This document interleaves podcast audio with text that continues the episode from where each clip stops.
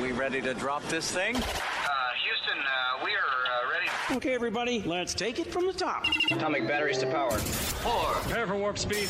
Turbines to speed. Three. Stand by transwarp drive. Two. Roger. Ready to move out. On my mark. One. Let's go.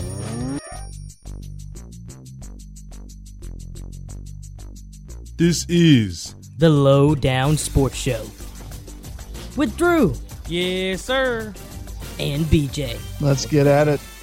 And it starts now.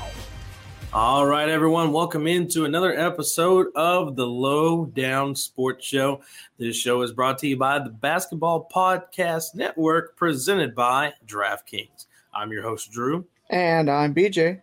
and we're here to get the lowdown on all things basketball. Got a jam packed show today going around the association, so a variety of topics in both the NBA and WNBA.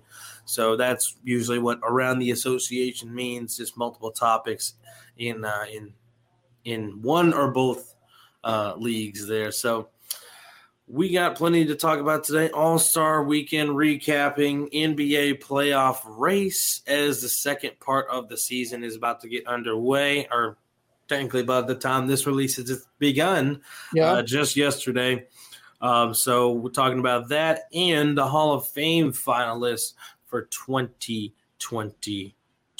BJ, are you ready? I'm always ready, Drew. Let's get it. All right, ready like SpongeBob. All right. So All Star Weekend, BJ. You know, we came in, we had our picks in the previous episode for everything Mhm. that's going to be going on. We had our draft and our first lowdown draft, by the way. If you didn't check that episode out, make sure you guys go back and check out that last one. Um, so we got to see how some of our picks panned out from All Star Weekend of who was going to win what, and you know, just our overall thoughts on how things went. You know, Yeah. um, just the whole weekend, the excitement of it or lack thereof, what you were impressed by, what you weren't. Mhm. Uh, so let's just kind of go through some of the main stuff, BJ. We ain't got to talk about the celebrity game. We know Myles Garrett Yeah. is an athletic freak, and Dearica Hamby played. Shout out to Yeah. WNBA. yeah. Um, but uh, you talk about all those other events, the Rising Stars Challenge. hmm Um, what did you like about the new format? Did you like it, first of all? Uh, if you did, what did you like about it? And, you know, did it end up the way you thought it would? Well, remember, Drew, uh, we talked about basically there was only one thing with the Rising Stars that we disagreed on last week, and it was who's gonna who was gonna uh, come out victorious of that first game between I believe it was uh, Team Isaiah and Team Peyton, right? That's, I think that's right. Yeah. Uh, I or no, it was Team Isaiah and Team Worthy. there you go. Yeah, Team Worthy. Yeah, and uh, I had Team Worthy, and they should have won. You got to make free throws. You got to make free throws. That's at the end of the day. You got to make free throws when you got a chance to win. Was that Jalen Suggs? Uh, yeah, it was Jalen Suggs. so, but hey, that's all good. I I thought it was I thought it was good. Um, having both having you know two separate games and then a third game to get to twenty five felt like it dragged on just a little too long. Yeah. Um, I I think you know I.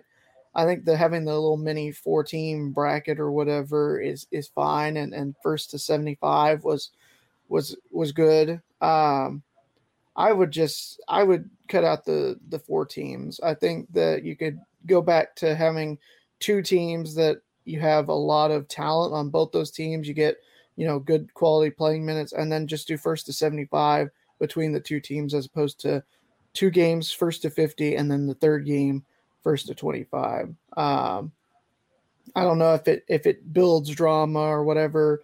It certainly certainly builds in uh, a lot of time that you get to spend doing stuff in between. I'll tell you that. Uh, it just dawdled at times. It just dawdled, but we both said Team Barry was going to win, and and they were challenged. It was it was a close one, but Team Barry ultimately did get the win in the end. Okay. BJ, I think it drug on a little bit too. I think we need to go back to a rookies versus sophomores game, and they could make it interesting like the All Star game. You know, um, I don't know, top rookie or sophomore vote getters or something from the fans. Um, get to play in the Rising Stars game against each other, and then uh, you know top two vote getters, top sophomore, top freshman, they get to draft out of Mhm. you know a pool of you know both of them. Uh, the rookie, the rookie sophomore game or I- the Rising Stars rookie sophomore game. It's Yeah. not rookies versus sophomores, but rookie and sophomore. Yeah, I, I don't know if, if I feel about that because would you already have that, you know, going on in the NBA All Star game? You kind of want to differentiate between the two and not just have the same thing for the rookies and the sophomores. Make sure that, you know, you're highlighting them and, and give them something else. I'm fine with square just rookies versus sophomores. Yeah, I, I, would mean, be too. if we want to just go back to that, then that's totally fine. yeah. Um, as far as being more the- creative the with it, then I don't World. even know. I like maybe- the USA versus World uh, a couple years ago that they did. Yeah, yeah. But I, I don't know if, if you want to necessarily do that every year if, if you've got more Uh, homegrown talent than than international talent. right. That's why it's kind of an you know every now and then thing with Mhm. that. I understand that, but the rookies versus sophomores should probably be the constant Yeah. here. Um, we also had. Uh, well, I think is that is that the first thing we mentioned? Uh, no, we Mm-hmm. did Rising Stars. Um, what am I trying to say? Skills challenge. Here we go. Yeah. Skills challenge, BJ. Mhm. Um, we had the Cleveland squad, we Mhm. had the Rooks, and we had the Antetokounmpos, Antetokounmpo Bros, as you better known as the. Antetokounmpos. Um, Antetokounmpos apparently did not have a good night. I didn't see their early performance, but they got they got uh, a little bit laughed at on Twitter. Uh, but uh, I did see the you know end result final was you know Cavs versus Rooks. Mhm. and it came down to the half court shot. I mean, you know, Yeah. traditionally, you know, it seemed like a pretty fast time for the rookies. You know, so Yeah. like you Took know, make seven half shots. shot. Yeah, like that's pretty quick. Like everybody around one time and then one more, or I'm sorry, everybody around twice Twice, and then one extra shot. Um, but then Jarrett Allen, I think it was no Evan Mobley, comes in and hits it on the second attempt Yeah. for the Cavs as a team. And that was it. I mean, it was like, Yeah. dang, it, it seemed like it was just, you know, the Rooks had it for the upset, Mhm. but no, you know, Cleveland came away uh, with, you know, one of many things uh, last night uh, as far as the state of Cleveland goes. But, you know, Cleveland, Cleveland squad, squad won it. Yeah. Um, that was that was- was, a nice nice payout to have my faith in the team Cavs payoff there for me. So And uh, personally, BJ, and you know, maybe I'm just you know scrapping everything Silver's putting together here, but I want to take it back to how they used to do it. I want the I want the bracket of somebody versus somebody running down the court, weaving, passing in the shoot, you know, layup, three pointer, you know, this yeah. what it is, what it's supposed to be, what it always was, what we know truly as the skills challenge Yeah. you know, in that bracket format. I like that so much better um, in previous years that they've had. So I want to go back to I, that. I, I liked I liked having the teams this year. I thought that that You was interesting. okay. I, I liked it because like uh you know it, it felt like it went quicker. Um Okay. and then you know I love I love the themes that they had. You know it was in Cleveland, so you had the three talented Cavs. You know then you had the Rooks, and then you had the Antetokounmpos. Um, you know I don't know what they're going to be able to do. You know in in the upcoming years, are they going to have the the Ball brothers as we talked about uh last yeah, that's week? what I was about to just say. You know, that's the only way. I like. I'll take that for next year if they can take, you know, Holiday Brothers, Ball Brothers, Mhm. onto the Coon and do it like that. yeah. Um, if Do I we- wish there was a third Curry, so we could have all three Curries, that would be Do- great. Do we know where this the All Star game is going to be next year by chance? Uh, I don't know off the top of my head. I know that it's out there. I mean, if you were Yeah. asking about when the uh, uh, WNBA one was going to be, we wouldn't know the answer. Yeah, I was I, I I I thought it was out there, but I couldn't remember. I thought maybe you would know. In 'Cause I'm Salt trying to Lake think- City. Salt Lake City. So Yeah. you can have like uh Gobert, Mitchell, and uh Ingles or something like Team Jazz got next year. That well, somebody else. I I, I, I, I remembered that at the last second, but the words had already come out of my mouth. But you you know what I mean. You could have you three members of the Jazz and have a team Jazz. You could you could do this every year with you know three brothers and the team the home host team and then the Rooks. I I think that could work in theory. But Mm-hmm. then you've got to also think, well, you're going to run out of of three brothers uh, pretty quickly here in the NBA. So you've either got to figure something else out to like you know that's something that's more sustainable going forward, like a you know a, a maybe the you go four duos instead of three triplets, and you got like a G League member participating or something. I don't know, but but it's it's an I thought it was an interesting uh change, and and I was actually okay with it. It's definitely interesting. Definitely interesting. Shout out to the Cavs once again for getting that done. Um, let's go on to the other part of that Saturday night, BJ, Mhm. the three point contest. Um, both of our picks went down. Um, yours a little bit earlier than mine, I believe. Yeah, let's Um, let's not remind me. No, But- I but that's and that's the thing is you know I, I went with a little bit under the radar pick and and so I wasn't kind of really wasn't surprised if if I'd been honest with you you know I, I feel like Trae Young had to be considered the favorite and he got pretty close to winning it all but even I was surprised that he didn't win it If he didn't have a slow start, he probably would have because he was heating up at the Yeah. end. Um, yeah But uh, you know, my pick, Patty Mills, where he where he went wrong, he missed the whole first rack.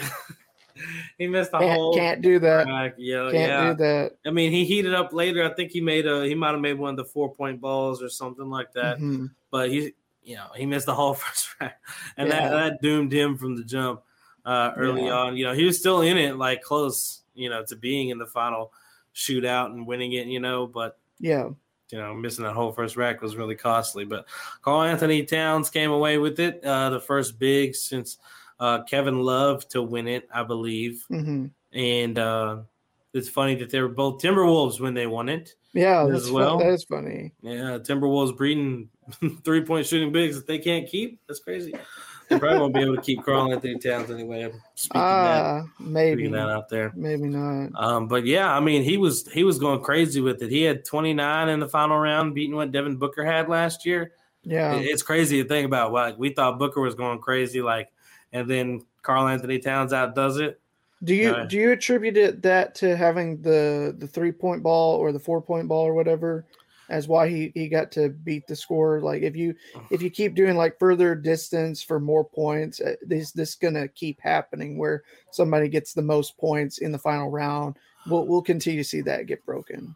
Well, I mean, it it helps a little bit. Like if you're down and then you hit a four, like you get that little bit extra, you know, that one point on that extra ball. But Yeah, um, I don't think it makes too much of a difference because I mean, if you're hot, you're hot. I mean, yeah, you know, because like Curry, I mean, if he wanted to, you know, participate this year, I'm sure he could have, you know, beaten what Devin Booker did last year and outscored what Karl-Anthony Towns did this year.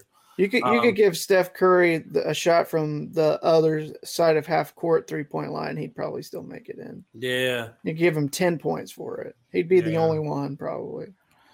Yeah, but uh, the four point ball certainly helps. Mhm. Um, you do, I mean, you still have a whole lot of chances anyway, but still, um, Yeah. you know, you make one of those, and if you make both, I mean, you're definitely setting records. You hit both, but I mean, you could make both and then miss a whole rack, and then, I mean, that's only like what one three, like it's, it's only three points out of that at that point, so yeah. or or less even because that last ball's two or you know extra. Yeah. Yeah. So, but congratulations to Karl-Anthony Towns. Three point Exactly, contest was entertaining. Yeah, it Um, was. One thing that wasn't though was that stinking dunk contest. oh. Drew, I mean, Boo. that's the thing is like Boo.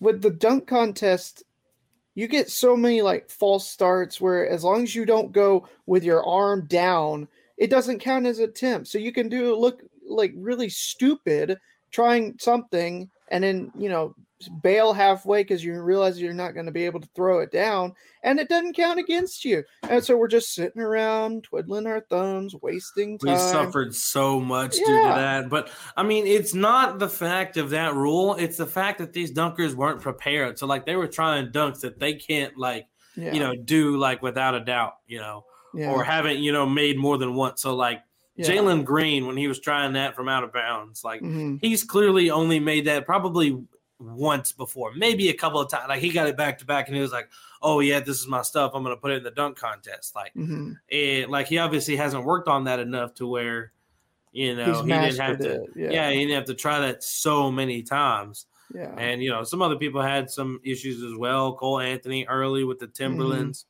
um, but uh, that's what really drug it out. It's not the fact of you know the attempt, you know, them getting to redo it. It's just they weren't prepared. yeah. And you know, Toscano Anderson, either my pick. I was, I was, that was way too much of a reach there.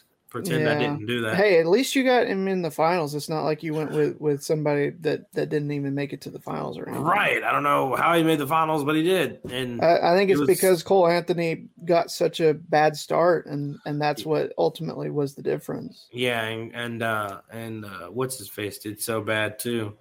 yeah, Um, uh, Green, Can't get the Jalen. Green, Jalen yeah. Green, yeah, and all those attempts. But it, it was it was bad to watch. You know, nothing was just you know outstanding. Obi Toppin's first dunk was good. You know, he didn't do a Mhm. finisher dunk because I mean he already had it wrapped up. Yeah, just did Yeah. you know kind of a lay in. But um, I think he did one where he tapped it off the glass and tapped it back and dunked it. hmm Um, yeah, but I think the And- first and one that- was the better one. yeah. Uh, The first one was I think Yeah. because I was listening to uh the TNT commentators and they had a really good point. It said I don't want to I don't want to be wowed that I have to see the instant replay to appreciate how good the dunk is. Like yeah. that was the thing with Vince Carter's dunk. Like what really was just like jaw dropping. Nobody had seen that before.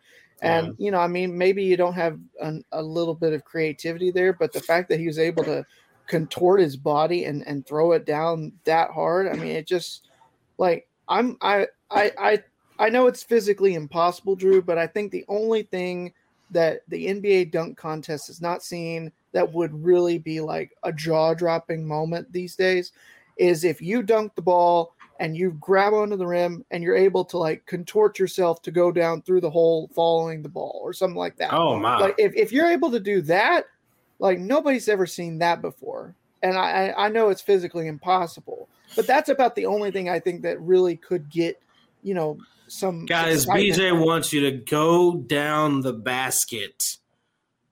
He wants you to go with the ball down the hoop, Yeah. like like Santa Claus down a chimney. Yeah.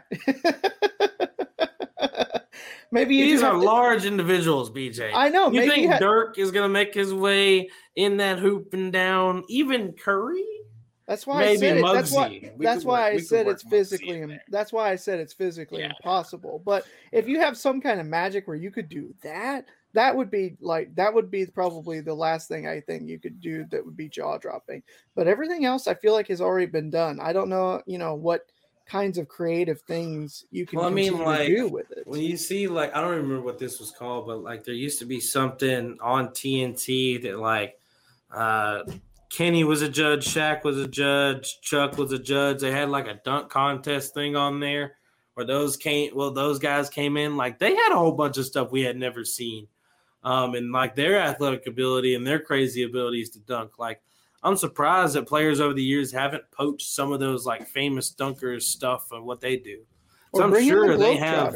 I'm sure they have plenty of stuff that you Yeah. know. There's more stuff out there that you can try. Bring in the Globetrotters or something. Give us something that it's not just like, you know, Like throw it off the backboard, catch it, kiss it, and dunk it. Mm-hmm. yeah. Like who's done that? Who's done No, nobody Catch it, that I know. I, I liked, you know, when uh, that? I Catch it, think it was it, point at the fans, dunk it. Boom. was it was it Jalen Green or was it Cole Anthony that got uh, Dr. J to sign the ball and then he went and dunked the ABA ball that Oh, Dr. know. J signed. I didn't see that one actually. Okay, I think it was the first round. Uh, I thought that that was pretty pretty good. Uh, just because it's like, you know, hey, you've got living legends as a judge.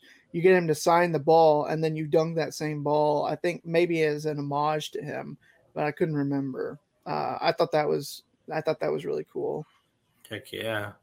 But Well, anyway, uh, that is uh, that's all the events from the Saturday night. yeah, congrats to Obi um, Toppin. Who shout out pretty- Obi. Yeah, he's a he's a freak dunker anyway. yeah, should have won it last year. Happy he got to win it this year. So Yeah, we're, we're not going to talk about dunk contests. Now We'll be here all night as we talk about Dennis no, yeah. Um, but we're gonna move into Sunday. Obviously, BJ All Star Game. Woo. The lowdown draft. I wish I had my paper. I from- do have. I have. uh whoops. There it goes. You got both teams. Yeah, I've got both teams. So, Like what I wanted to do was see which of our teams that we drafted had the most players on Team LeBron, whom won the All Star game. let's see. Okay, so you had three of the five starters from Team LeBron. Yeah. Uh, you had Luka, you had Donovan Mitchell, you had Chris Paul, and you had Fred VanVleet. So you had, I believe, seven. Oh, seven out of the twelve, LeBron? right? Yeah. Is it twelve? I- I Yes. so. I I have, win. I have. Uh, let's see. Let's see. Harden was not playing, so we had to. Uh, was Jarrett Allen on Team LeBron? Do you remember? Yeah, I think so. Yeah, he had so you had replace him. eight. You had eight of the twelve. Ah, ah, ah. Still almost lost though. I'm the champion. Still almost lost. Almost, but I didn't. You needed 16 three pointers from Steph Curry, which has never been seen before. Will probably never be seen again. That was insane. That's the best part of the whole weekend was everything that he was doing. Yeah. And like as we were watching it and doing it together over on Twitch, BJ, like Mm-hmm. everything, like you were a little bit ahead. So like, you know, we'd see the action and then like another three from half court. Oh my god. And then he just keeps going. It's just like, are you And serious? it just it This was it kept yeah. He could he couldn't miss. It seemed like at times until we are so spoiled, BJ. We are I know. so spoiled with the greatness. until the until the fourth quarter when when the team, teams were actually trying hard to play defense because you had to get to the target score. Then Curry felt like he went ice cold then. Uh, but I think he was probably just tired because he made so many and shot so many. But Right. He attempted like what, 21, 25 threes, made Uh, 16? yeah, that sounds He right. made over half of his threes. Yeah, So yeah. it was I mean, at one point, at one point, he had like uh he had made all but one. He was like sixteen of seventeen, or something like Yeah. that, and Think then he think- missed the rest. yeah, think about that. Like six He was going Oh, for fifty just made- on threes alone. made 16 threes and shot over 50% Yeah, as you made them. Just unreal, man. And the last bucket was a floater though to get him to exactly 50 or he would have gotten uh 51. Yeah, But uh yeah, that was that was crazy. It was awesome, man. I'm gonna miss him when he retires. Like, you know, you know, talk about missing LeBron Mhm. and you know, all the other players we're gonna, you know, lose over the next handful of years or so as they deteriorate and go into retirement to their Mhm. families.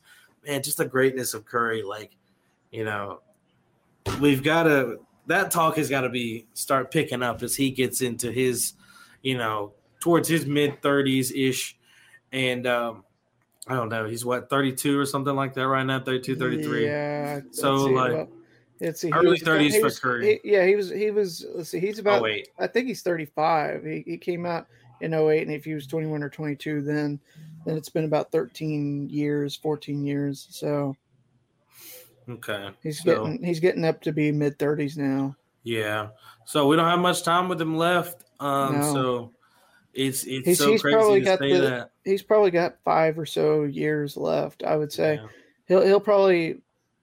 Yeah, I mean, I think LeBron will will retire before he does because LeBron had like a five year head Oh, start. yeah. But also, I mean, also think about this: uh, Curry Curry went to Davidson for four years. If he'd gone straight to the NBA, I think he's he'd be like one year behind uh, LeBron in, in terms of when he would have gone to the NBA.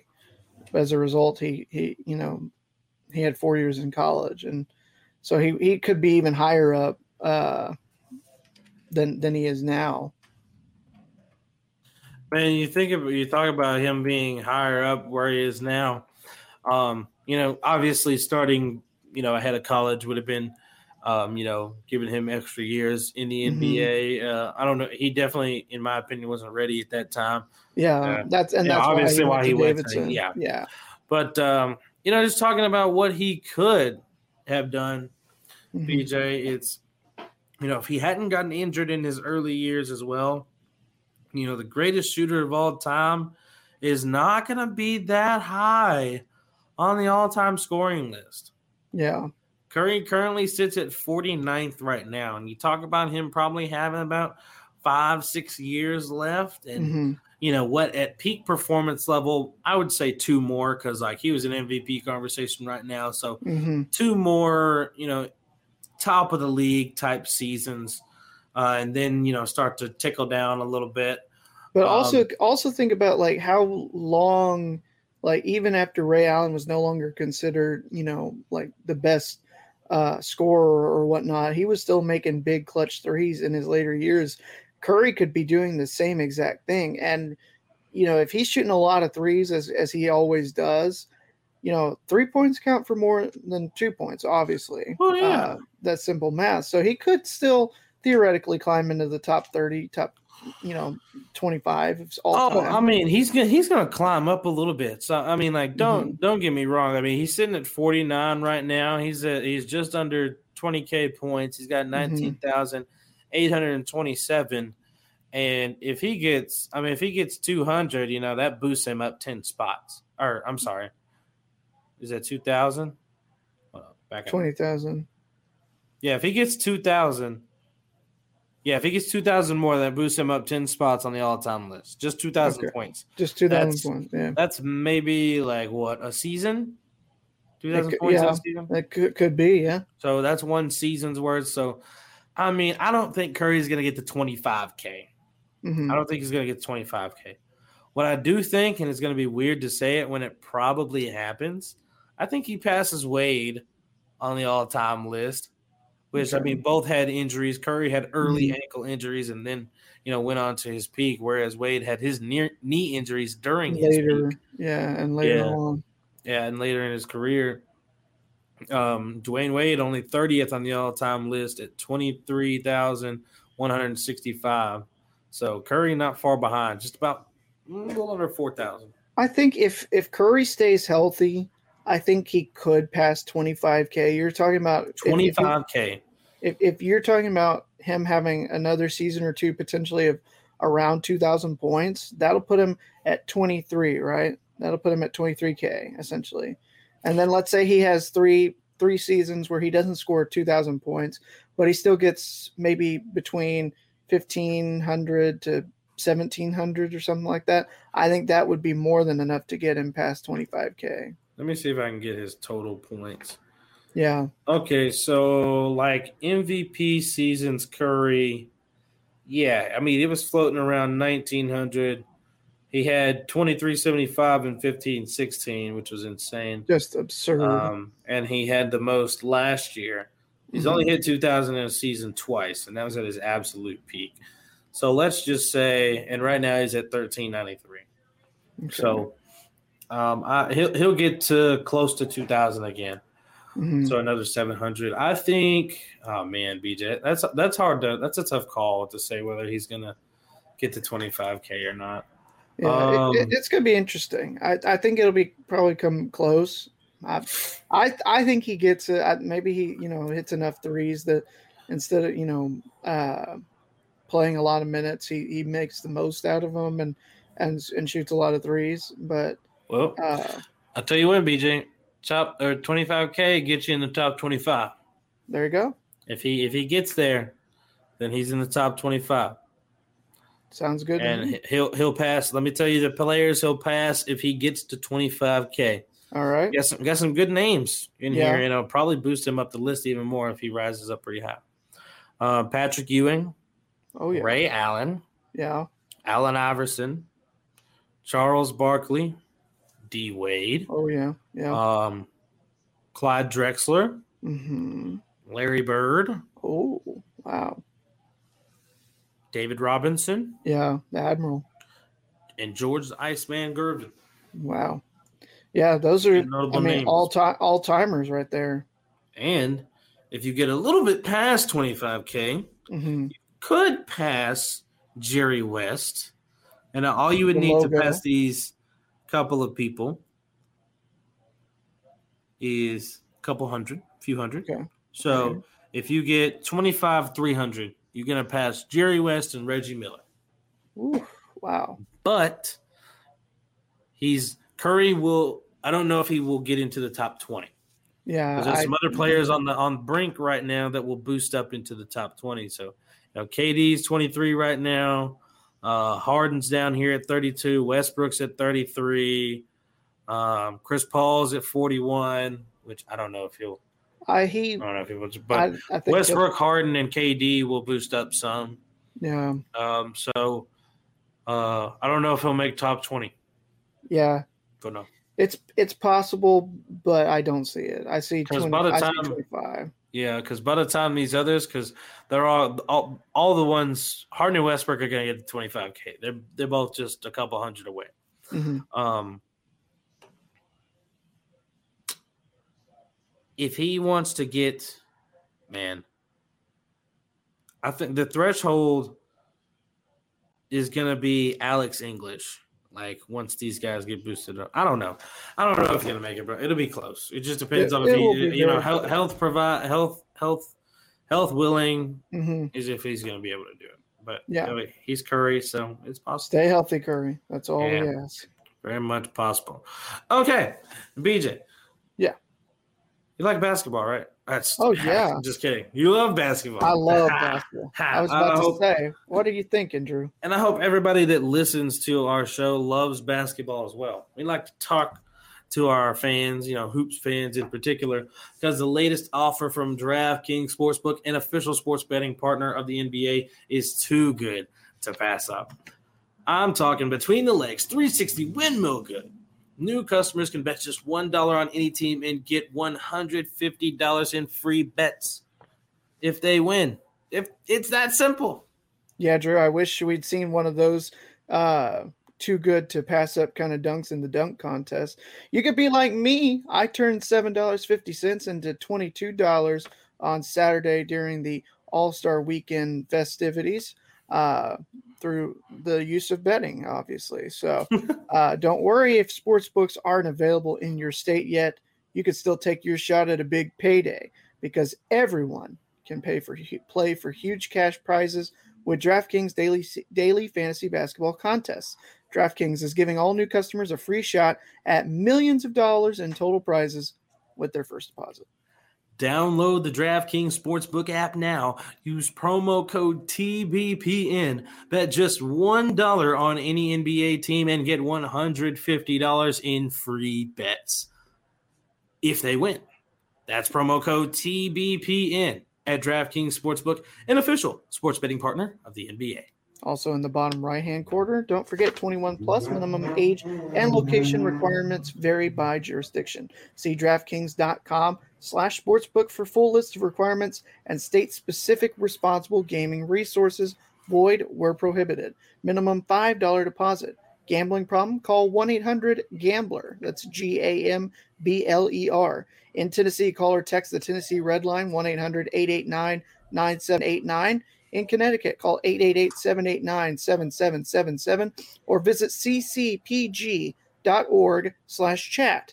In New York, call 8778 HOPE NY or text HOPE NY 467369.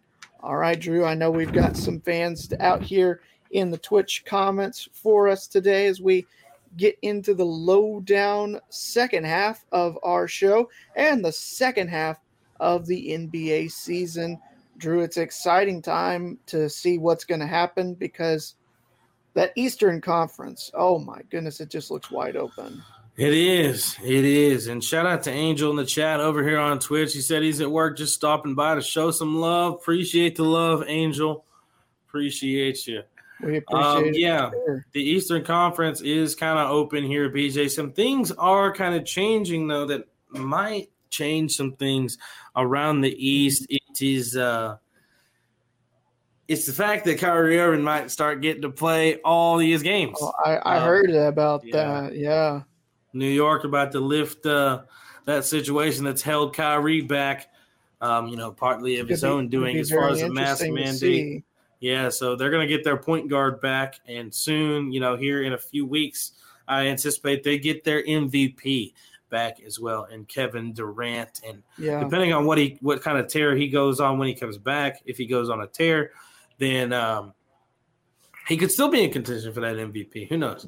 But Yeah. you know, the others are still you know, firmly ahead of him right now, and Embiid and Jokic really kind of gunning for it, uh, along with Giannis still in the race. But you know, this second half or this last stretch of the season is going to tell who the real MVP is this year for sure. But Mhm. you know, the Nets get their guy back. You know, they've made a trade, uh, got Ben Simmons now, so they get to see what that is all going to work like and that mixed together. And those other acquisitions, they got Curry as well, Seth Curry. Mhm. So got some nice key acquisitions in the exchange for James Harden there.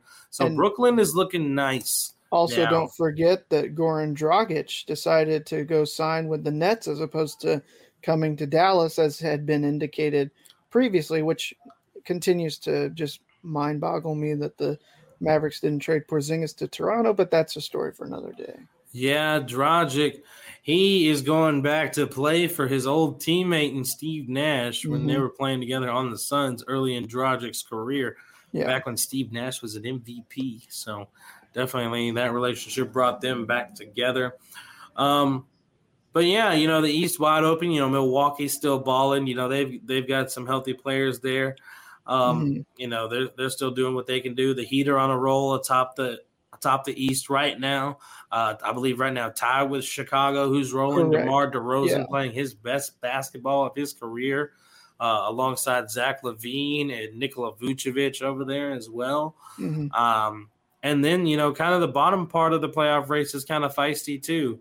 And they're not too far behind. It's all close, you know, within like a handful of games, BJ. Yeah, Uh, Toronto fighting.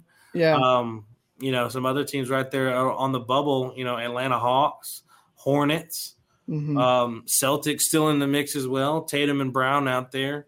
Celtics um, have jumped so- up considerably. They went on an impressive, what was it, eleven game winning streak or something like that Yeah. before the All Star break, and then uh, so they're the one of the hottest teams in the East, coming in nine and one in their last ten. But that one loss, of course, was the last one before the uh, All Star break. They come in right now a half game ahead of Toronto at six. and you can't uh, forget about those feisty Cavs. Oh yeah, tied for third, mm-hmm. but with the same record as the Sixers and the Bucks. Yeah, and yeah, and Two we didn't even mention the Sixers. Yeah, So I mean, it's just it's wide open over there. So I mean, Brooklyn, Brooklyn, and Char- Brooklyn and Charlotte have been on like so bad skids as of late, yet they're still eight and nine in the East right now. Like Brooklyn's only seven back. I mean, it's going to be tough to make up that ground now, but you get KD back, you get Kyrie to play. It's still possible they don't have to play in the play-in tournament. yeah, they're gonna be able to get it together and get out of that play-in situation. I think, um, as long as KD is healthy enough to you know continue without any any setbacks and all that, and they really do get Kyrie back full time. You know, Kyrie, KD, you know Ben Simmons, who won't have to worry ever anymore about you know shooting that basketball in a crunch time situation or anything like that because he's got two guys that are more than willing to do it for him. Yeah. and KD and Kyrie. But yeah, uh, yeah I mean, playoffs in the East are going to be so fun to watch. Oh yeah. I'll tell you that. Uh, one thing I do want to look at within this race for the playoffs, BJ, is the, Mhm. the strength of schedule going on between uh, the teams that are all fighting for position uh, in the playoffs um, and, and seeding purposes as well. Mhm. Let's look at the 10 toughest remaining schedules. Okay. Um, toughest going to the Milwaukee Bucks. A strength of schedule opponent, um, 554, Mhm. uh, 22 games left. Toughest opponents. I got to play the Suns once, Warriors once, Grizzlies once, Heat once, and the Bulls three times. Next up, the Bulls That is tough. right behind them with the second hardest schedule to finish the season 23 games. They have to play the Suns, Grizzlies, Heat twice, Jazz, 76ers, and of course the Bucks a few times. Yeah. Right behind them, the Lakers, who are oh. struggling and can't afford to have this tough schedule. Yeah, we, we were just talking about the East, but the Lakers right now ninth in the West. Nine. Strength of schedule 538 for the Lakers to finish things out. 24 games. Got to play the Suns twice, Warriors twice, Jazz, 76ers, and Cavs. Ooh, man. And right behind them, fighting for life in the East. We didn't mention this team, the Knicks. 529 strength of schedule here, 23 games left. Got to play the Suns, Grizzlies, Heat twice, Bulls, and Jazz. They are right now 12th in the East. They're about, I believe, let's see, That is four and a half back of Atlanta for us the just to get to the 10th to get into the plan. Oof, Knicks ailing out there. Yeah, they're And- they're even behind Washington right now. Yeah, Washington. That's that's kind of crazy. Uh, the Jazz up next. Uh, 24 games left in their schedule. 5-17 strength of schedule. Facing the Suns twice. Got to play the Warriors, Grizzlies, Bulls, and Bucks. Yeah, and that's that's interesting to consider because Jazz right now have a one and a half game lead over the Mavs for the fourth spot. Uh, it could very easily they could very easily drop down to five or maybe even six, depending upon how good the Nuggets look in the, the last half of the, the schedule. And I'm glad you mentioned the Mavs, BJ. We'll talk about them in a second. All right. Um, Timberwolves. Wait, I just said Timberwolves. No, you talked just said Jazz. Okay, Timberwolves in. I just want to make sure. Timberwolves 5 16, 23 games, playing Suns, Warriors, Grizzlies, Heat, and Bulls in that stretch. Oof. Warriors next, who are fighting atop the West. A lot of West teams here with a tough schedule to finish. Yeah. 5 13 strength of schedule, 23 games. Got to play the Suns, Grizzlies, Heat, Jazz, and Bucks. it's gonna be tough for Golden State to get back uh, to be in contention for the one seed. They're right now six and a half back. I know they do play the Suns again, but I think that the Suns just right now they've been so good. I think they've got the one seed pretty much all but locked up. Next up, Pelicans. Won't really talk about them. They're not going to make the playoffs, more than likely. So, Tied with the Spurs, two back of Portland right now for that 10 spot. ooh, It could be You know what? interesting, Yeah, with- we'll talk about them. But, but, with, Uh, with that strength of schedule, it might might not happen. Yeah, eighth hardest schedule to finish the season in 23 games. Got to face the Suns and Grizzlies twice, Warriors, Bulls, Jazz one time. Next up, another team trying to make the playoffs as well for the first time in a while. The Kings, 505 strength of schedule and 22 games left. Got to play the Suns twice and also play Warriors, Heat, Bulls, Jazz. 13th in the West right now. They are four and a half back of that uh, 10 spot. I, I don't see it. Well, they had a shakeup in their team, so who knows? The new Kings might make the playoffs. Maybe. Last but not least, 10th spot, 10th toughest, toughest schedule, Celtics to finish it out in 22 games, 503 strength of, strength of schedule. Got to face the Grizzlies twice. Got to play the Warriors, Heat, Bulls, and Jazz once. It's a good thing they climbed when they did because that is, I mean, not necessarily it could, it could be tougher, but right now they're in well positioned at six with a half game lead to, you know, as long as they can just kind of sustain the blows and keep pace, uh, whatever Toronto does, as long as they stay ahead of them to avoid the play in, it's going to be really interesting. We talked about, you know, the East and how close that it all is. All right, and now we're going to go to the 10 easiest ones in the league, going from 10th easiest down to the easiest, starting with the Magic in 22 games left, a strength of schedule of 488. Yeah, that should be interesting. They're right now one game ahead of Detroit as the worst team uh, in the East in terms of getting uh, higher odds in the lottery. They right now have the worst record in the NBA. Yeah. Next up, Cavs, which is favorable for their chances in seeding on the eastern side of things. 487 strength of schedule, 24 games left. Followed by the Nuggets, who are actually tied with them. Same amount of games left. And then the Raptors, 486 strength of schedule, 25 games left. Could be very And- interesting. Then Suns finish with an easy schedule. It's it's it's everything's been easy for them this year. They don't need a necessarily easy schedule because they make it look too easy.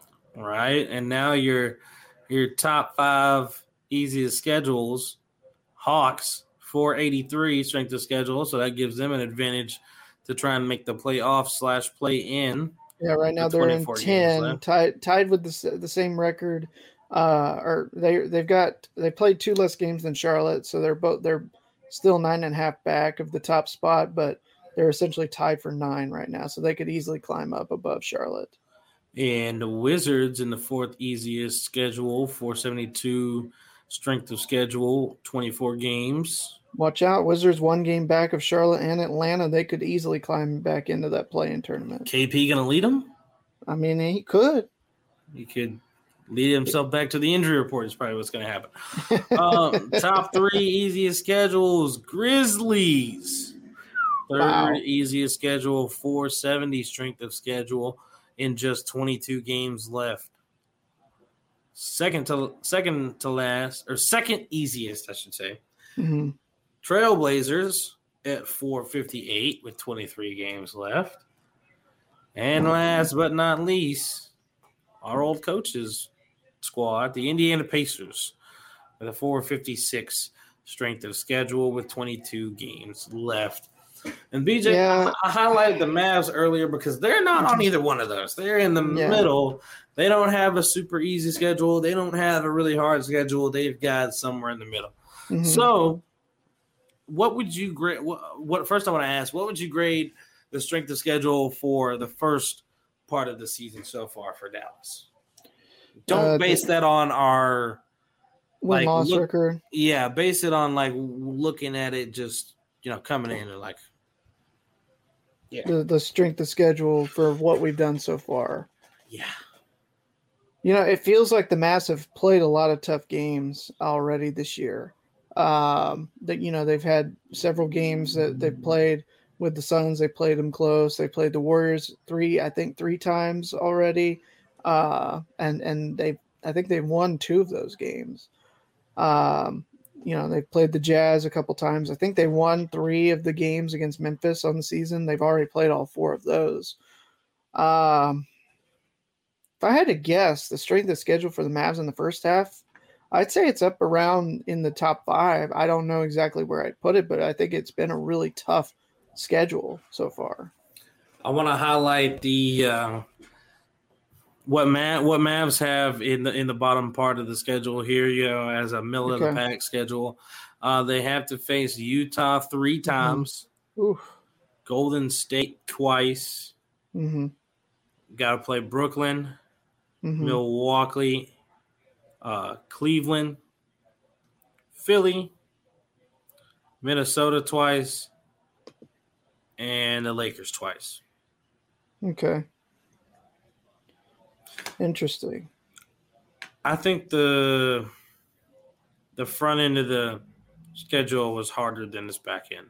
Yeah, I think so too. That's where I'm going to stick with. Yeah. Um, BJ, in, in light of the race to the playoffs, you know, are, are there any teams that are on the outside looking in right now? This this can count as play-in tournament teams that will not be on the outside looking in come seeding time. Uh, That won't be playing for their lives. so like, you you think that of uh, teams that are going to So, for fall out. example, do you think that the Lakers, who are like an eight nine seed, will be a Mhm. six seed by playoff time, or do you think the Knicks, who are outside of even the play-in tournament, will be a six seed by playoff time? No. Uh, I I would say uh, the teams that are kind of well positioned right now are already in the, the play-in tournament range. I don't see. Uh, I mean, Washington are they're six back of Boston to avoid the play-in tournament, Mhm. uh, and I, I think they're well positioned to move up into at least the play-in tournament. But other than that, I mean, you're you're talking about like somebody like a San Antonio or New Orleans jumping Portland, the Lakers, the Clippers, and the T Wolves, and even the Nuggets to get to six. I, I just I I think other than Washington and even Washington, I'm I'm a little bit skeptical on. Uh, I think Washington could climb in the play-in tournament, but if anybody's going to climb from out of the playoff race into the playoff race, I think they're going to get stuck in that play play-in tournament range. I don't I don't see anybody that's not in the play-in tournament right now avoiding the playoff tournament and, and going up into the, the top six. And second, on the second end of that question, do you think anybody that is at the top will drop down, or that anybody that is not in play-in tournament, whether it's seven seed, eight seed, or you're a nine or ten, you know, that is top six that will fall to play-in tournament? See, that's that's the more tough question because in the East, that uh, it you could have a bad week or two, you could have a, a major injury, and that could drop you from you know being tied for third into that seven spot just because of how close everything is. So I'm gonna say no, hoping that everybody stays healthy.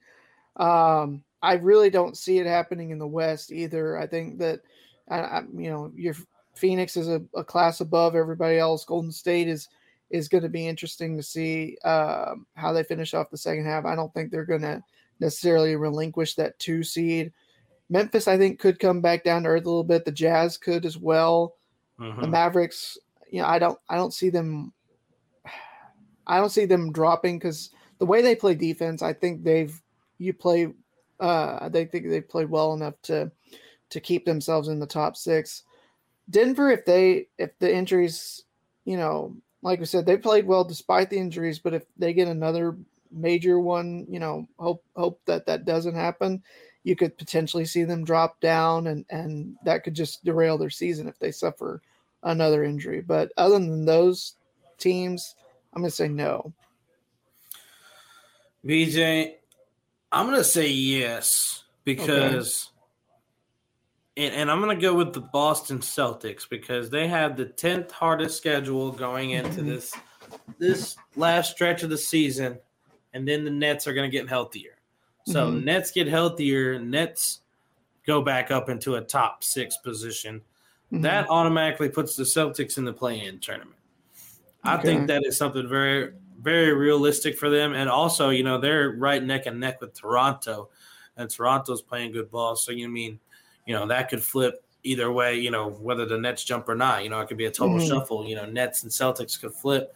It could be you know Nets six, Raptors seven, Celtics 8 or mm-hmm. you know maybe Hornets make a jump. They're not far behind either. So um, but I, I, think the Celtics will fall into the play-in tournament because of their degree of difficulty here in the back end of the, the schedule here. Didn't and you say Milwaukee had a tougher schedule than Boston?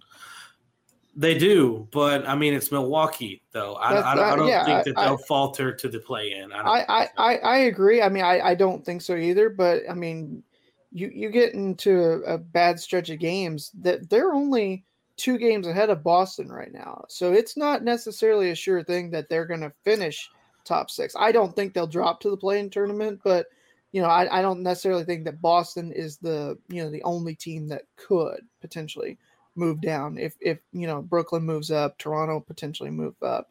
You know, I think you could possibly.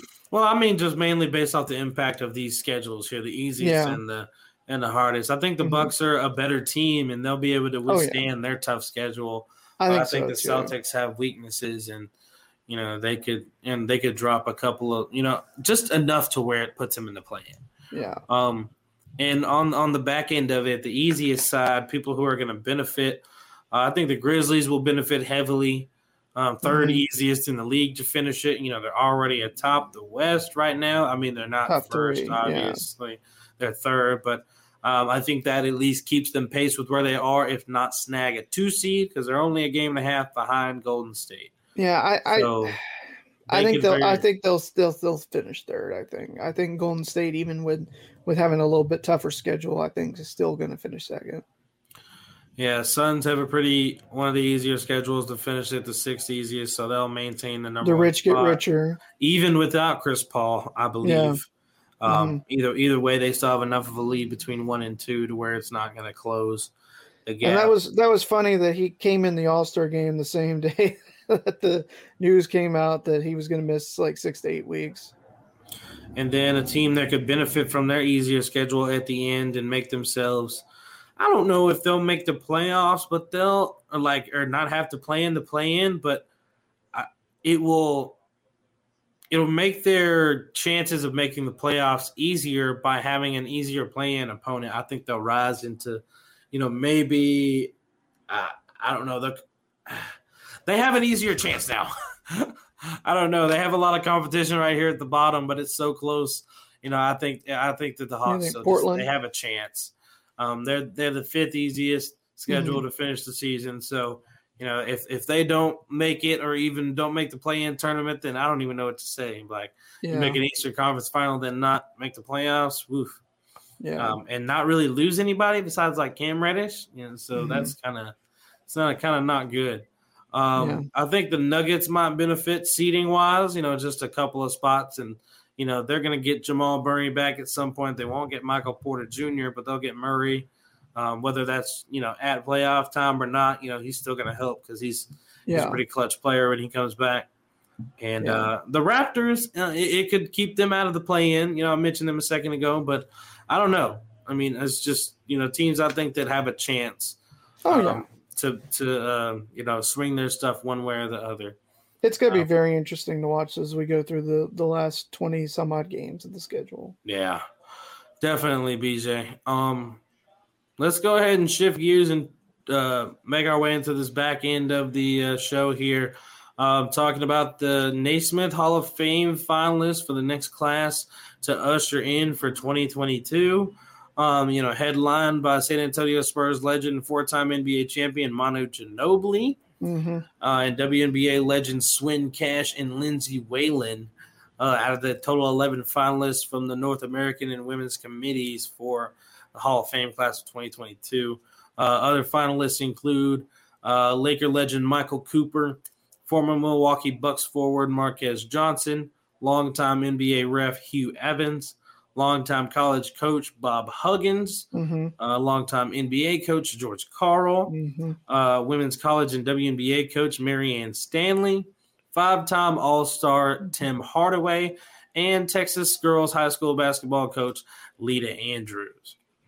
So, uh, BJ, what I, I do obviously want to highlight all these uh, individuals in in their uh, accomplishment and being finalists for the Hall of Fame.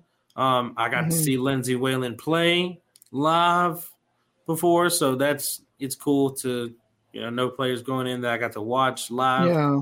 Uh, you know, obviously watched Manu on TV for years. Um, didn't really see the Swin Cash era.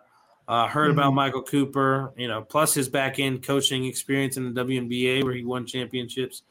Uh, Bob, Bob Huggins, I know him from uh, West Virginia. hmm Uh, George George Karl, longtime NBA Nuggets, coach, one, yeah. one of the winningest. Yeah, Coach Melo Yeah. and the Nuggets. Uh, Marianne Stanley from the WNBA was, hmm uh, you know, still coaching. Yeah. Uh, five all, you know, Tim Hardaway's dad, obviously Timmy, Timmy J's Mhm. dad. Know about him and his days, and you know the legend that is Leta Andrews. Yeah. Um, BJ, uh, last year I believe the class of 2021 um, was a nine-member class, or was I looking at 2020? Well, Um, I was but- gonna say both both the last two years were honored. I think last year because of of COVID, because you had guys like Kobe, Kevin Garnett, yeah, Tim Duncan, Paul Pierce, Chris Bosh, and Chris Webber. So I mean Right. those that that's six outstanding you know NBA players that okay. all went in in the same year. I got it now. So, I mean, they all were on, you know, their induction ceremony happened at the same time, but Mhm. um, two here's different classes. here's what it was. So, nine people went in in 2020 for that class, and then 10 went last year. So, my question is, BJ, do all of them make it, or are one or two not going to make it?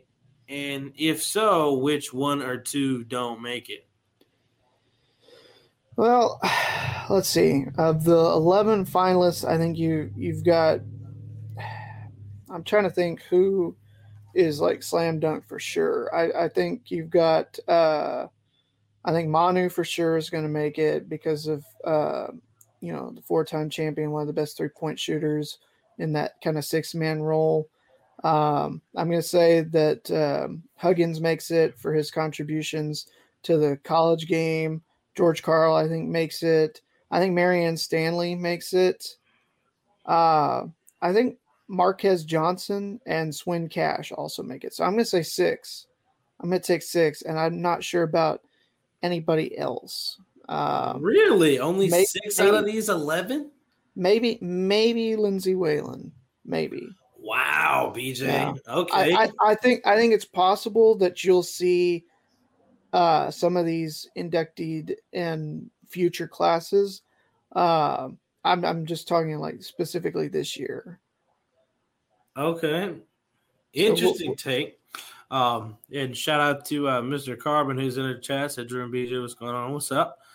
Glad you're here, brother. Um, but yeah, uh, whew, BJ said maybe Lindsay Whalen. Uh, nah, bro. I'm gonna have to. I'm gonna have to halt you right there, Lindsay Whalen. That's a, that. That's a first ballot. She's she's she's making it first time Yeah. in here to me. Um, I think she's a lock, no doubt. Okay. Uh, I think George Karl lock, no doubt. yeah. Uh, Manu Ginobili lock, no doubt. hmm Uh, Michael Cooper lock, no doubt. Swin Cash lock, no doubt. Leta Andrews lock, no doubt. Um, I think Bob Huggins, you go ahead and put him in. You know, hmm looking at his resume, he might could have made the championship a couple more times out of all those appearances, but you know, still, you know, a model of consistency as far as making the tournament. Um, I think he's one Marianne few- Stanley, you could probably lock her in. I, I think I think she'll get in. Uh, I, I think I'm I'm just trying to think that you know, uh, you know, whether they deserve you know whether they're locks or not. I'm I'm trying to think just for this year. I I think that you could probably see everyone that was listed get in here in the next few years. I'm I'm thinking like who specifically this year, and and that's why I I limited myself.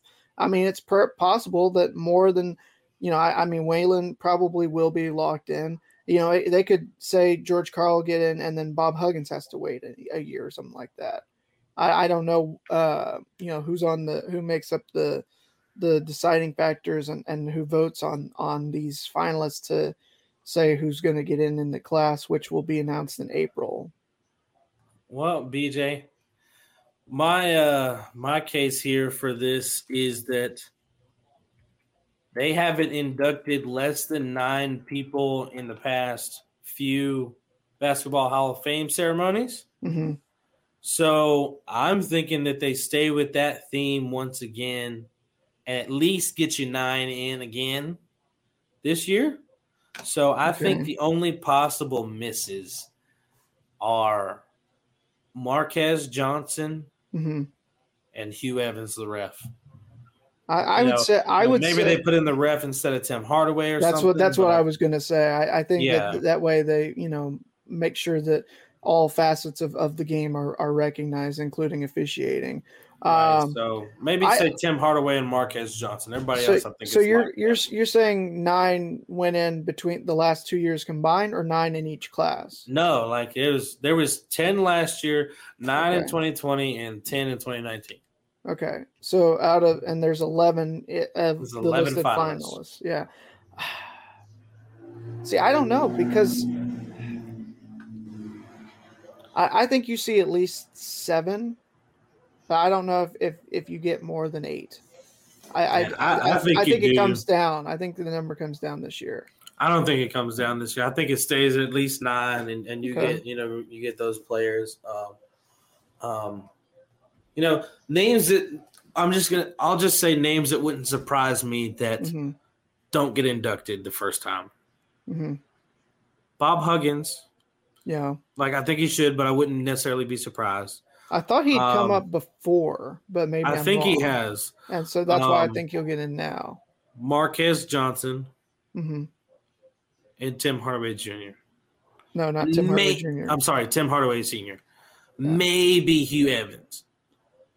Yeah, I I, Maybe I Hugh think I, I think I think you get Huggins, and I think Hugh Evans is in uh, for officiating. I, I don't know about Hardaway, and I don't know about uh, Johnson. Okay, so I, I think we're bringing in nine. I think we're bringing in nine for sure. I think Uh, I think don't the, think we do ten. I don't think we do ten. yeah I think the bigger the class, you know, more more people to honor and, and everything like that. I think that's fine. I'm, I don't have a, a po- I'm I'm not opposed to that. I just thought that the number would come down, and you know maybe it, it, it all depends on the class each year. You're not necessarily there's no benchmark for you know uh, how many has to get in in a specific year. It's not like the baseball writers that elect for the baseball Hall of Fame where there's so many number of voters and 75% of them have to agree on you know that uh, this specific player is a hall of famer uh, No. so you've got more hall of famers in the basketball hall of fame as a result No, no, I get it, and but like, look at this class. Mhm. You know what you got Yeah. here. You know, like the the WNBA players are are undoubtable locks to me. Yeah. Mul- yeah, I think they're you know multi perennial all stars, champions, gold medalists. You know, Yeah. they're some of the best. They're on the W twenty five team as well. I mean, Yeah. they're Hall of Fame material. Uh, Marianne Stanley. I mean, Mhm. she's been a coach of the year in the WNBA, NCAA national champion. College, Yeah. Ago. So I mean, she's I mean she's been there, done that. Yeah. I feel like she's a lock in. I mean, Yeah. and then the all time winningest coach in high school. I mean, that's a no brainer. Um, the sixth winningest coach in NBA's history. That almost sounds like a no brainer to Yeah. me. Um, Yeah. um, And, and, and also Michael remember, Cooper, five time NBA champion and all defensive first team and multi time All Star and multi time WNBA coach. Like, come on. I know he's going in as a player, but like he's that that's a resume that's just like duh. Yeah. And then I- I, I guess the referee tenure. I mean, you just I don't know how long he was in, maybe twenty plus years. Yeah. legendary ref, a lot of NBA finals, playoff games, games. Put him in. I feel like that's all there is to those. yeah. and then- I- And then then you still have the argument for Huggins. Sorry, still have Yeah, the yeah. argument for Huggins, perennial March Madness contender. You know, always there. You always got to worry about him and West Virginia, um, and two time Coach of the Year. I think he's got a championship or two. yeah, I think he does. So Um, I was gonna say the thing you got to also remember uh, is that with the Basketball Hall of Fame, it's not like you know just what you've done professionally. So if it, you know, like you said, with the, with the high school all time high school winning as coach, that that does sound like yes, that would be honored in the Basketball Hall of Fame because Yeah. it's all levels. It's college, it's Right. pro, it's high school. So That's like Marques Johnson's, you know, one like the main thing it's got here for him was consensus National Coll- Collegiate Player of the Year. mhm. Um, but yeah, I, I, I know. Um, so that's what that's what makes it even harder to think Yeah. like, dang, they might all get in. You know, I don't know. Yeah, I, I I think if the, if they were all going to get in, they would have said this is the class. They're not. I'm they're just- not, they're going to narrow it down a little bit. I know, and they might. It's just hard because, like, when you think about it, and you think about in the past years, like who they've gotten in already. Like, Yeah, if you think about, and, and I don't remember what ballot he was, but when Mo Cheeks made it, Mhm. I don't, I don't remember if that was first ballot or not. I um, think it was. I don't know, but be Mo Cheeks still made it. Like Yeah. he he made it. Like so, Yeah. like Tim Hardaway is. That feels like a definite. Got to at least make it the second time. Yeah, And if Mo Cheeks made it the first time, then there's no way Tim Hardaway's missing right now. yeah. So I don't know. I We'll, feel we'll see. We'll see. I mean, like I said, I think they they you know I think they cut it down a little bit, and then you see you know in the future some of the guys that or some of the players that uh, some of the people that missed this year could get in, but theoretically, I, I that's my personal thought, but I won't be opposed if, if if we get you know another nine person class again. I'm I'm not you know gonna snuff at that at all. right. Well, sounds like it's time to play a little game. A little gamey game. A little gamey game with the game, game, game, game, game. All right, it's time for with it or quit it. Oh yeah. Yeah, if you're new to the show, I'll show you how it works. We're going to give this time Drew is going to get 5 questions. Usually if we have a guest, we'll ask the guest these 5 questions and they have to say whether they're with it or if they're going to quit it. Drew, are you ready? I'm ready. I'm ready. I'm ready. All right, let's get it. All right, I'm going to start with number 1. I saw this article on ESPN and it was talking about like what if the NBA could go back and reset from when it was first started, and so it had some of the changes that could be made. So, do you think, Drew, that the NBA regular season should be shortened to 58 games? And you can replace those missing games from going from 82 to 58 with an in-season tournament before the playoffs. With it or quit it. Boo. Boo. So that's Quit it. it. Quit it. Quit it. No, I'm I'm not with the in season tournament stuff. Um, and for those of you that are whether you're a long time listener or a new listener, and this I, I'm going to address long time listeners here. You've heard me talk about in the past when we've talked about the WNBA Commissioners Cup that I didn't even like that. So Mhm. that was essentially type of you know, an in-season tournament type thing, that where you know certain games were Commissioner Cup games, and then they played a championship for the Commissioner's Cup. Um, I'm not with you know the Commissioner's Cup in-season tournament stuff.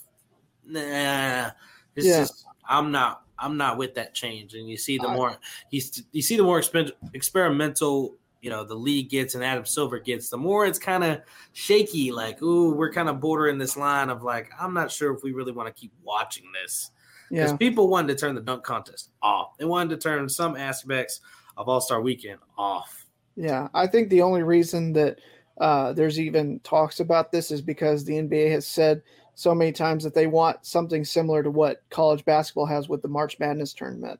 And you know, I just I think that works well in, in college basketball. I just don't think it works as well in the NBA. Exactly, and it needs to stay there in college where it belongs. That's that's why I I was so glad when the WNBA finally changed their format in the playoffs to where the one and done in the first two rounds is gone, and you know teams actually that you know if even if you're the eight seed finally again this year that you You've get to have chance. at least one playoff game at your home gym, at least one. Your fans get to have at least one, no matter what. Like Yeah. it's happening, and that's great. And um, I think you just need to leave the one and done stuff, the tournament stuff, you know, with the college ranks, you know, leave it there. If you want to experiment with in season tournaments, and I don't know if they've done this yet, do it in the G League first. Do it in the G League first and see how that goes. Like, do they like it? Um, how did your viewership go? Like, did it go up? Did you stay neutral? Did you drop? People didn't like the in season tournament stuff. Do that model first. Use that Yeah. as examples, kind of like how the NFL is about to start Yeah. using the XFL. That's what I was just about model. to say. That's Yeah. exactly what the NBA should be doing. I don't know how the light doesn't click on as you know that's what they're for. As they're developmental players in a developmental league. That's where you test stuff. You know, That's where you testing develop players. Yeah, and yeah, testing and developing over here. You need to test and develop those ideas over there. yeah. Like that's where you play the experimental games at, not with the NBA. So I mean, even with the All Star festivities that go on for G League, if you want, if you're like, you know what, this might be cool for us, let's try it with these guys. Oh, they hated it, maybe we shouldn't try it with them. Okay. Like, oh, it a success, maybe it'll be twice as good over here with them. Okay, we'll try it for the NBA. All right, sounds good. All right, number two. After signing with the Brooklyn Nets, Goran Dragic will never be on the same team as Luka Doncic for the rest of his career. With it or quit it? Quit it. They're gonna play FIBA. I'm meaning in the NBA. Ah, oh, then I'm with it. Yeah, I've and you know we there we had talked about a couple of times that uh, he had indicated that he was interested in playing with you know professionally on the same team with Luka in the NBA, and yet he signs with Brooklyn so he He can even came to a go Mavs game. Yeah, So that was weird. But you know, Yeah. Steve Nash had to have just picked up the phone. It was just as simple as that. yeah. And So, into it. Again, again, just you know, you get Dragic and you get picks for giving up KP. If you go to Toronto, you get less, significantly less with what you did. But anyway, all right, Drew, number three. Gonna switch gears and go to college basketball. Ooh. We will see a repeat champion in Division One basketball this year. Remember, last year it was the Baylor men and the Stanford women that won it all. Are you with it? Are you going to quit it? either one of them. Either one of them is going to win it again. It's going. Quit We're going to see a repeat.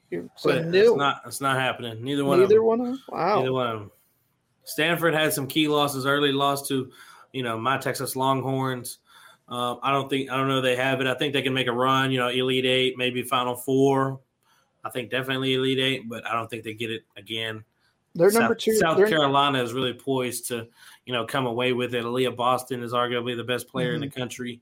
And then you also gotta, you know, maybe they have to see Iowa in the bracket too. Caitlin Clark is no joke Yeah. at all. Yeah. MJ Shrug, she's a beast.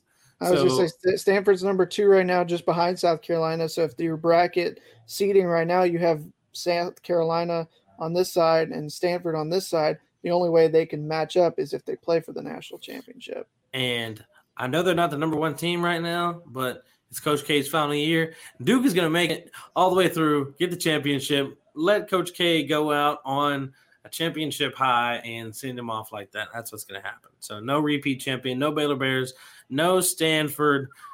Boom. That's Wow. what it is. He's Sorry, going all- twin. he's Sorry, going all he's he's going all in with Duke right now, and we haven't even gotten to the bracket yet. Sorry, twin Erica McCall. Sorry. Apologize for your Stanford. Okay. No, you're you're all good, man. Uh, it's gonna be interesting. I, the men's men's bracket is just a big shrug emoji right now. I, I really I could make cases for a, a multitude of teams. So Yeah. we'll, we'll talk about that in a couple of weeks when the brackets get Yeah. released. Stay tuned. Be on the lookout for that. All right, Drew, number four. After the incident at Wisconsin on Sunday. Juwan Howard was suspended for the rest of the Big Ten season by Michigan. Drew, the take here is that he should not be fired by Michigan at the end of the season. With it or quit it. With it. So he should stay as the head coach, correct? Right. Okay. Let him let him serve his let him be grounded for the rest of the season. learn his lesson and come on back. You know, otherwise he doesn't have a blemish on him. You know, Yeah. so I mean he took issue to it. You know, he's he's addressed his mistake. You know, now he's you know he's punished for the rest of the Big Ten season. Um, you know, sounds like a pretty significant punishment as far as the coach goes anyway, you know, as far as you know, them wanting to compete in the tournament again. You know. Yeah.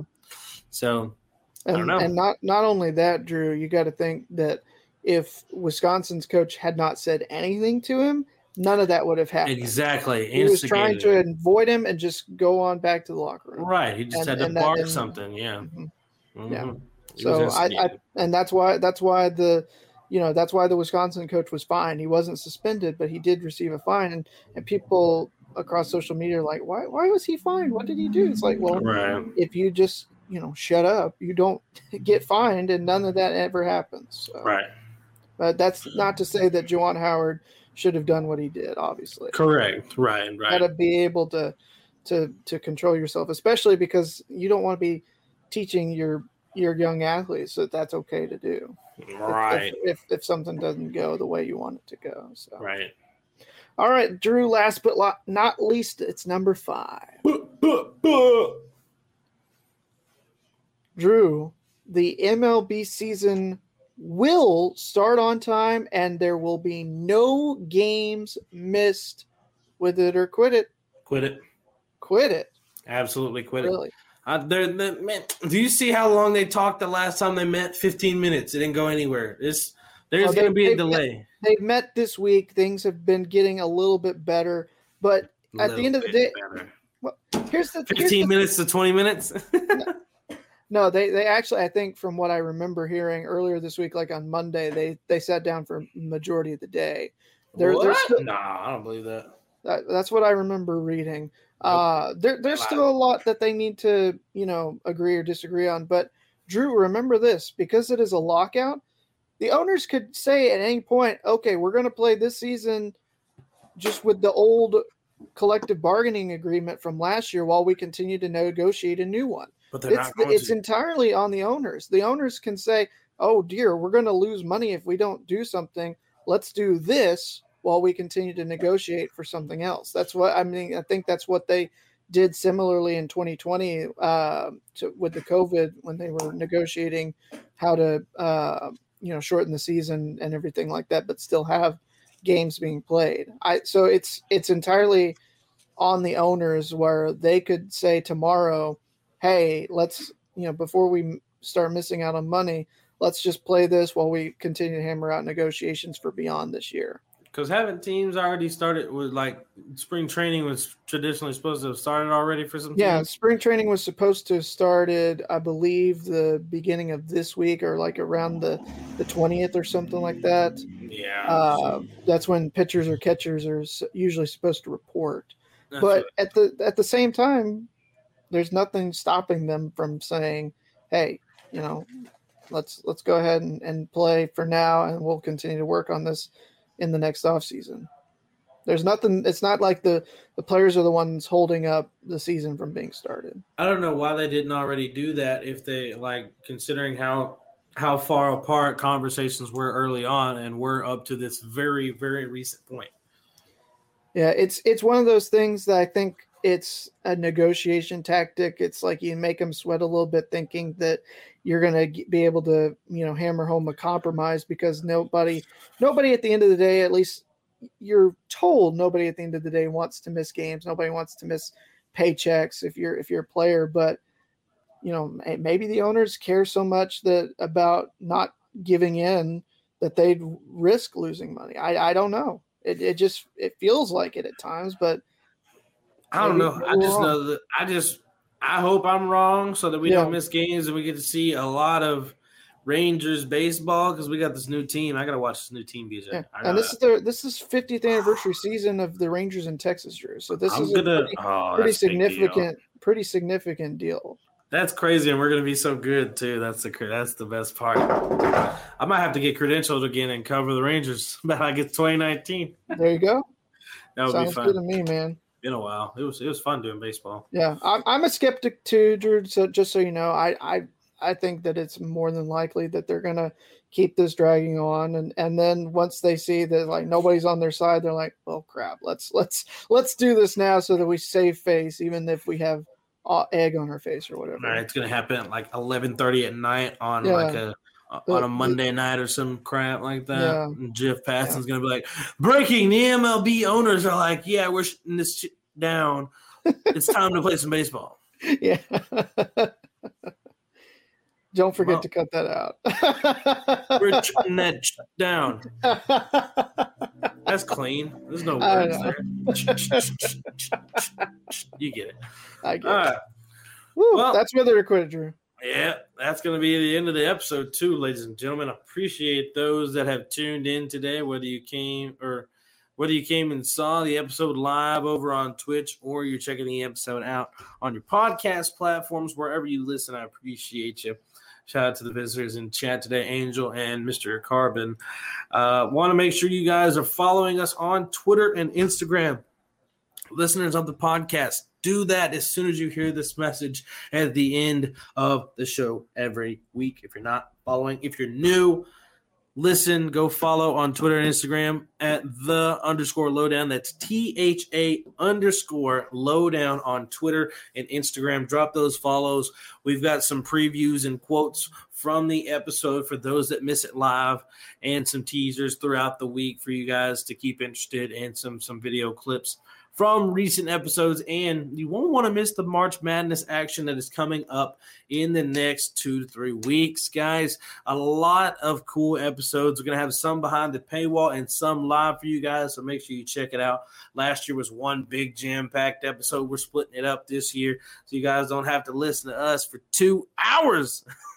Unless you want to. at a time. Unless you want to. People are still listening to the old March Madness episode, so they might. I There don't know go. There you know, go. you might you might get a big special. Who knows?